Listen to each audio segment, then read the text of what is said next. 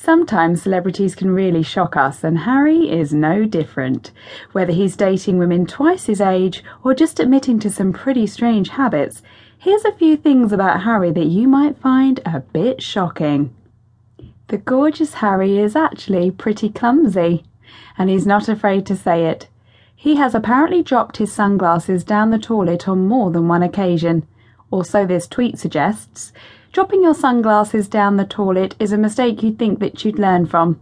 Apparently not.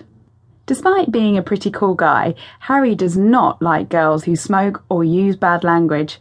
He says it's his biggest turn off. He even hates it when his bandmates use the F word. So, girls, if you want Harry's attention, keep it clean.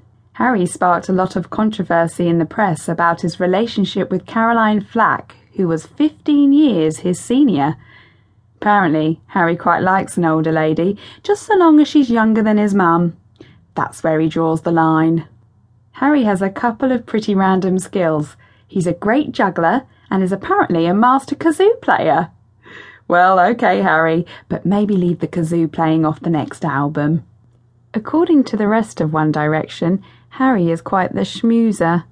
Liam Payne was quoted in the Mirror saying, Harry has loads of secret celebrity phone numbers and we find out about them later. We'll see something in the papers and be like, What's going on here? And he'll be like, Oh, it's Gary from Take That or whoever. Don't worry about it. Harry has threatened to cut off his gorgeous curly locks, saying, I want to shave my hair off and no one will really let me. Everyone's telling me not to do it. And my argument is, like, I think my popularity is in my face and not my hair. I don't know about you girls, but I don't know if I would still love Harry if he was less hairy. Would you?